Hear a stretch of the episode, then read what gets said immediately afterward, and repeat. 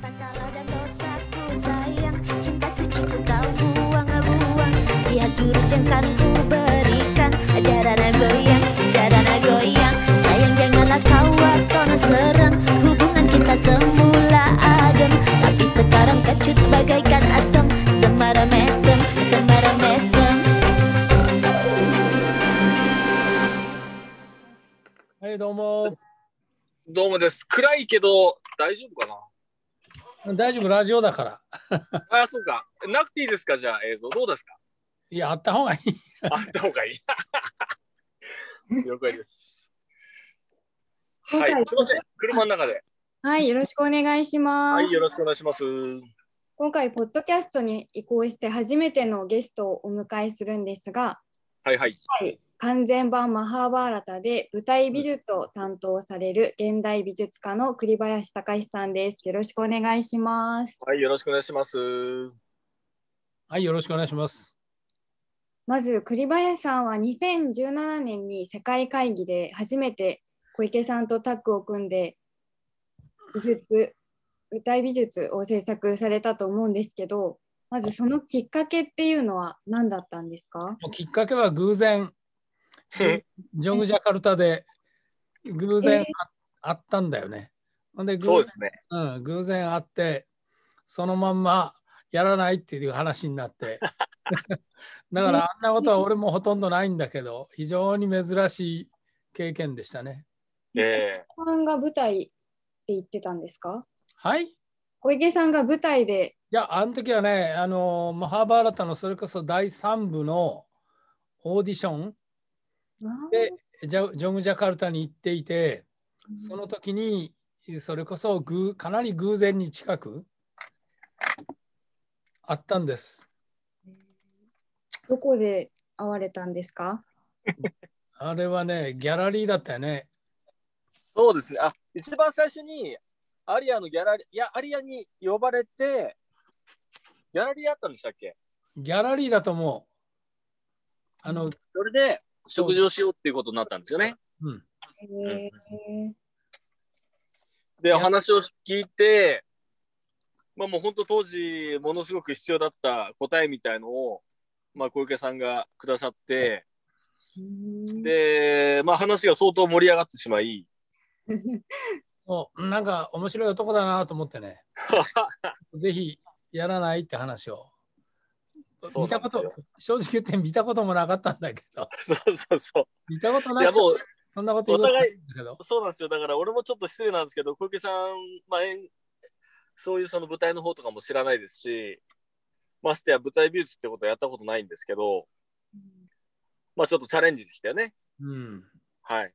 まあチャレンジでもないんだけど、まあ大丈夫だろうと思ってたんで、それはまあ雰囲気、雰囲気というか、持ってるもんだよね、それが。うんまあそうですね。ううん。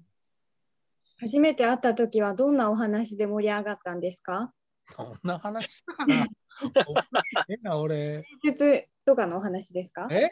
芸術のお話ですか？芸術の話はあんまりしてないよね。じゃないですね。うん、うん。なんか、あの、自然はいいよみたいな話だったんじゃないかな。自然。えーそうそうそう、あの、なんだ、スキューバ、スキューバやってるとか、うんなあのおいいろいろ言ってたよね、あの海関係そうですね。サーフィンもやってましたしね。あ。そうそうそう、サーフィンとか。アートの話は全くしてないですね。うん、俺も昔、ヨットやってたんだよね。うん。そうなんです。そんなの知らないと思うけど。知らヨッないトをやっていたり、子供時代は本当に毎日海だったんで、うん。そういうところで、やっぱりなんかどっかシンパシーがあったんだと思います。はい。うん。うんそこからずっと交流が続いていて、ずっとでもないんだけど、ずっと続いてるわけじゃなく、なんか飛び飛びかなみたいな感じかな。うんあのーまあ小池さんすごい忙しいんでね。お互い様だよ、お互い様じゃん。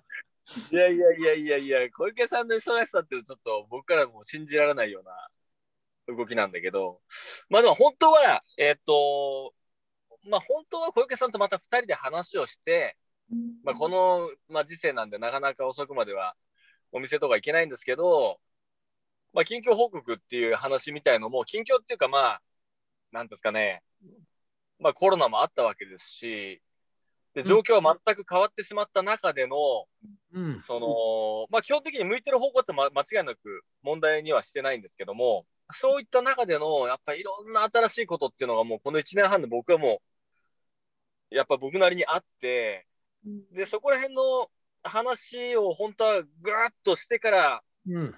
うん、本当は作品とかに入っていきたいっていう感じもあったぐらいなんですけど、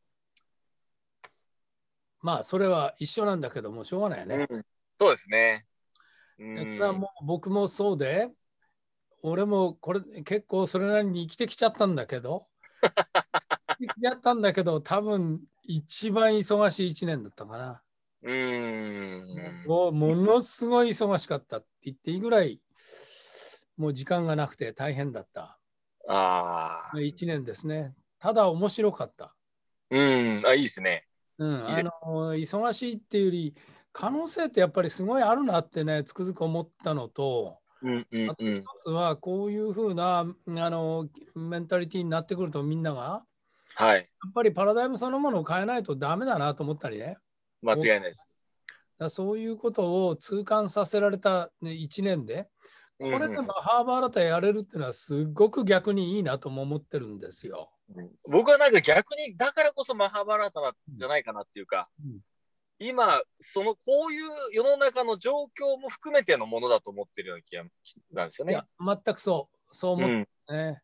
うんだからもうこれまさしくなんか点の采配じゃないんだけれども、はいはい。もう全部セッティングされましたよね。僕にとってはねとってもいいでなおかついや外国のあの連中があのトップの連中がみんな2週間隔離で来てくれたっていうのがねいや、すそれもごいすごい結。構感動もんではい。東横インの狭いところに2週間いて 明日から稽古参加なんです。はいはい。ようやくですね。すんげえ伸び伸び来ると思うけれども、ああ、いいですね、いいですね。うはいん、とっても楽しみです。素晴らしい。なんかあのー要するに舞台っていうのはやっぱりセッティングされてその場所でまた異次元というかその非現実的な空間を使うんですけどこの現実がこんだけ非現実的な感じになってくるとその境界がもうなくなってうん、要するに向こうの夜小池さんがやろうとしてる非現実の世界が現実的というかすごいリアリティになってくるというか要するにこっち側に持ってこなきゃいけない。舞台のその世界のリアリティをこの非現実的な今の世の中に持ってこなきゃいけないみたいな、なんかこう逆転というか反転ししましたよね完全に。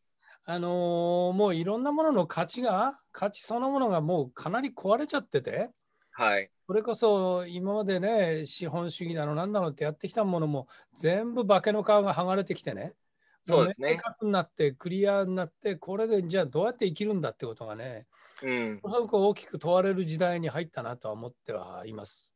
間違いないです。間違いないです。それはまあいつも思うけど栗林美術っていうのもそうでうん。それこそ見たことないんだけどやっぱりスケールでかいっていうのがあってね、まあ、その面白さが、まあ、どこかまだ一こう一緒にやりたいなと思わせる 僕はだから今回はだからもう僕も一つのある意味心配はしないんですけどチャレンジであって前のがあるんでただ前のは完全に払拭した中で今回はライブ的に作っていく感じじゃないですか。その中で、えっとあるものだけでどんだけそのシンプルに、えっと小池さんの世界に近づけれるかみたいのはありますよね。うん、うん。まあ今回も基本は和紙じゃないですか。はい。和紙その違いってどういうふうに考えてるんですか？あのですね、僕自身が、まあ、小池さんもそうだと思うんですけど、このコロナの、まあ、真夜中のコロナっていうきっかけでものすごく二極化してて、それをきっかけに気づく人と、そこに閉じ込閉じ込められて、情報に閉じ込められちゃってる人といてですね、僕はやっぱりすごくおかげさまで思いっきり自分抜けたんですね。本当に。で、その中で物を作るってことに対して思いっきり変わってるんですよ。で、ごめん一つ一ついいですか？抜はいけって何が抜けたの、ああ、その話をすると、小池さんと3時間ぐらい話をしなきゃいけないな。そっかいやー、すごいんですよ。もう本当すごいとこで、もう完全に言ってしまうと宇宙とつながってしまったぐらいの話なんですけど、で、僕はそれによって、アートという表現もそうですけども、例えば波乗りの波乗りが全く変わって、うん。もう、あ、こういうことだったのかっていうことで、今、ものすごく今、ま、波乗りやってるんですよ。なるほど。ええで、それは、えっと、今までと全く違って、まあまあ、その話も長くなるからあれなんですけど、まあ、和紙に戻ってしまうと、その構造の和紙を作るときに、うん今回は、例えば水の中に構造が入ってる、そこに手を突っ込むとかっていう、その自然の行為みたいのが、ものすごくあって、うん今までの和紙を作るっていう行為とちょっと違う感じで作ってるんですよね。あなんで、これ、その、うんどういう、その、多分、これからの作品作りも、そういう風になっていくかと。で、その一つとして前回、その、元気炉というそのサウナ、スチーム、薬草スチームサウナを作ったんですけど、ーうんうんそれもまさしくそのアートっていうのをすごい、もう超えていったもので作ったんですけど、今回もやっぱりちょっと自分としては、あのーなんか不思議な感じで作ってるんですよね。今までは作んなきゃいけないっていうものでうんやってたんですけど、なんかそういう感じではない。なるほど。はい。だから、そのチャレンジというよりは、ちょっと不思議な感じで今やらせてもらってて、なるほどな。だそれを、おー本い前は舞台に僕の作品を置かせてもらうとか、その小池さんのやつに合わせるっていう形でやったんですけど、今回は自分が入ってるんですよね、なんか。いや、それは本来はすごく大事なんだよね。うん。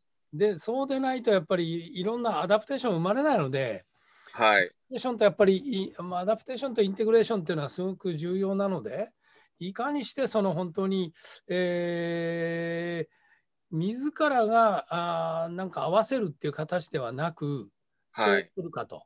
はい。で、その調和に向かっていくっていうのがさっきの宇宙論じゃないんだけれども、はい。そこかなと思ってるんですけどね。そうなんですよ。だから、その、いろんな意味で本当に循環も含め、その、いろんな、こう、あ、そういう感じで使っていくのねっていう体だったり意識だったりとかっていう、それを今すごくやってて、で、それを訓練しやすいのは海とかなんですよ。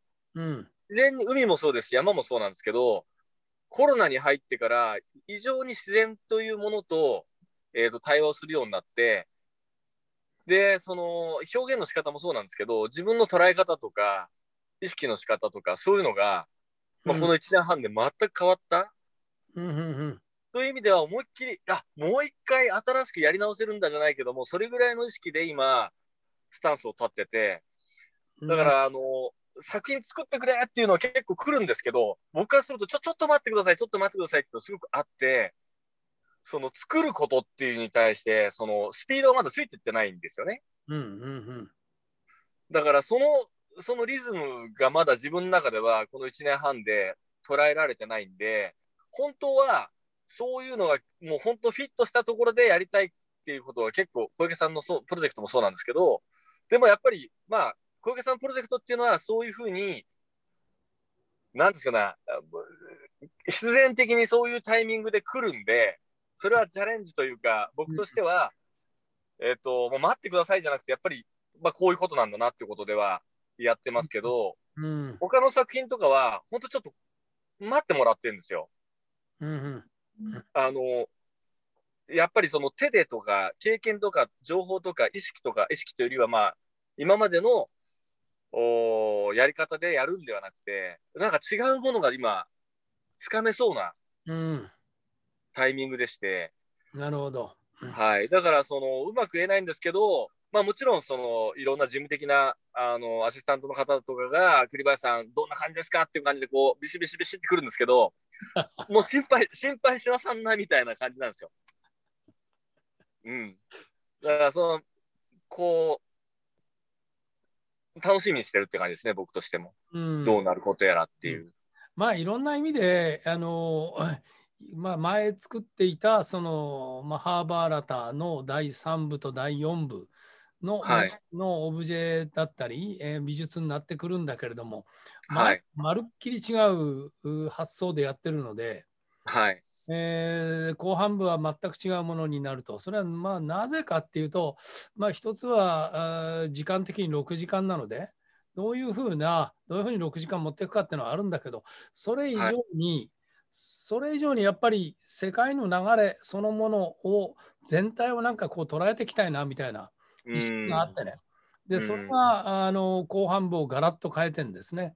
はい。まあ面白いと思います、多分、うんかなり面白くなるかなと思ってんだけど。僕は期待するのは、まあ、僕はあんまりそんなに、えー、と詳しくはないですけど、まあ、特に世界会議で思ったのは、どんどんどんどんその進歩していくというか、変化していくというか、その育っていくというか、違うものになっていく舞台っていうものを見て思ったんですけど、もう僕の作品もそういうのでいいのかなと思うんですよね。うん、一応その、まあ、この前みたいにははっきりしてるものじゃなくて、すごくこうシンプルなものなんで、例えばまあ枝が増えてったりとか減ってったりでも構わないですし、伸びたり縮んだりとか、何かそのパッションで使えるような状況のものになればいいかなっていう感じはしてますね。なるほど。それは具体的にどういうことかはいまいちよく分かんないんだけど、ただ一点、例えば今日、今日初めて今日稽古が今日からだったんだよね。はいはい。初稽古だったんまあ、日はい。本人しかいなかったんだけど、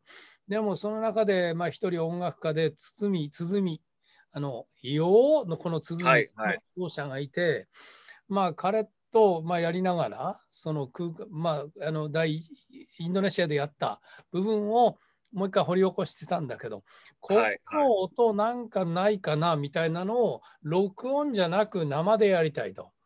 そうした時に、それまでドローンみたいな音だったのを、うんこの掛け声っていうのは、言おうっていうような掛け声だよね。そういうはい掛け声と鼓の音が実はすごくフィットしていくわけですよ。はいはいはい。これ発見なんだよね。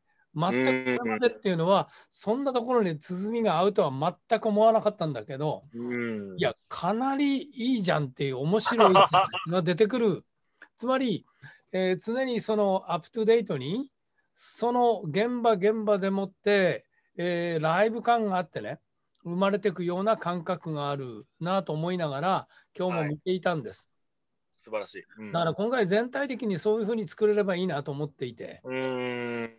まあそういうメンバーが集まってるんで、楽しみです。あーちょっとね、だから僕はもう、ほら、小池さんのイメージっていうのが、まあ、ぶっ飛んじゃってる部分もあるんで、しかも、その完全版であり、コロナもあり、そういう中でやるっていう、だから僕からすると、あんまり自分の中で、はてなはてな、はてなはてなにしないで、まあちょっと今日は、まあこういう形でお話してますけど、まあ次のミーティングの時にかなりちょっと突っ込んで話ができればなと思ってるんですよ。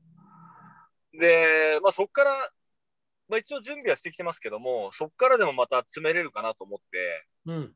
うん。まあだから、ちょっと、まあ、久しぶりの、まあ、お忙しいんで、なかなか時間取ってもらうことはできなかったんですけど、まあ、ようやく、なんか、なんとなくこう、僕がもうそろそろ参加する時間帯がやってきましたみたいな。ぜひ参加してください。はい。でもそろそろかな、時間。うん。どうでしょはい。そうじゃなく、時間的にはそろそろ抜けなきゃいけないでしょ？うあ、僕らですか？そうそうそう。いや、さっあ、き僕50分までだって聞いてたんで。えっ、とね、えっ、と、もう場所に車で移動しちゃってて、ここ出たらすぐのとこでもうミーティング始まるんですよ。なるほどだ。から、で、多分10人ぐらいも集まってるんですけど、もうちょい大丈夫ですよ。あそうですか。あと5分ぐらい、もしあれでしたら。えっ、と、なんか聞きたかったんだよね。村田さん。はい。私が聞きたかったのは小池さんから見て栗林さんの作品ってどういうふうに見えてるのかなっていうのが気になっていて。いや、だからそれさっき言った通りでね。さっき言った通りで、スケールの問題だと思うんだよね。あんまりちまちましてないっていうところが面白いなと思っていて、そのとても面白いっていうか、そうじゃないといけないんだと思うんだよね。あのちまちま感みたいなのばっかり見せられてるからうん、あのこれはもう舞台もそうでね、非常にちまちましてるのが多くて、でそうじゃないところに持っていかないとそもそもお人間そのものが生きられなくなっていってしまうと。いうふうに僕は思ってます。だからそれを、まあ、美術の方アートの方でやっていってんでそれは面白いなと思いながら見てますね。うん。うん。栗林さんから見て小池さんの作品ってどう思いますか、うん。まあ、僕はだからそんな失礼だからどうだとかっていうよりは あのもう小池さん自体がもう作品みたいな人なんでうん。その脳みその中を見せれてもらえるっていう感じなのはすごく魅力的だね。だからただあ小池さんこここんな感じなんだみたいな感じは作品を見てて思うけどそうなるとかなりかなり複雑なことを考えてかなり忙しい人なんだなっていう感じは 作品を見て思う。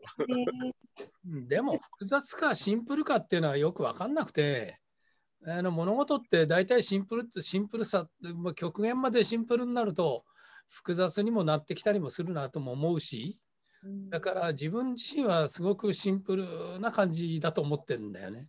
ああ、だまあそういうことですよ。そういうことですよ。だから、えーっと、多分言葉がシンプルっていう言葉があったとしたら、人によって全部違うじゃないですか。うんうん小池さんのシンプルと俺のシンプルが違って、どうしても言葉にしまうと、なんか一つのものにとらわれがちなんですけど、実はシンプルっていう幅がものすごくあって、で、その幅のどこら辺のシンプルなのか、俺のシンプルはここら辺でみたいな、そういう面白さありますよね。うん、だから小池さんが言うシンプルっていうのはなんかあ腑に落ちるし、うん、でも俺のシンプルとまた全然違うなみたいな。うん。面白いですね。うん、まあ、ただ自分のことで言うと、まあ、もう延々と高止まりしてるようなところがあって、うーん精神的に落ちることないので、俺は。うん。だからずーっとなんか高止まりしたまんまずーっと来ちゃってて、まあ、うん。少しポキンといくんだろうなと。いやいやいや、どうかな、そこら辺ちょっと逆に言ったら失礼ですけど、見てみたいですね。うん。僕はなんかそんなことないと思うんだけどな。意外に結構平気で100ぐらいとかまでその感じかもしれないですよね。とりあえずもうね、10それで21時になっちゃうので、はいまずいと思うので、あとはい17日ということで。じゃあ16日の、えーっとあ16夜7時、うんそうそうそう。で、はい打ち合わせして17日ですね。はい。あのた30分ぐらい前に来れれば、多分うん少し稽古見れると思うので、じゃあそうですね。じゃあ6時半ぐらいを目指して。うんぜひ。はい。はい。はい、じゃあまた。ありがとうございました。たはい。じゃあよろしくお願いします。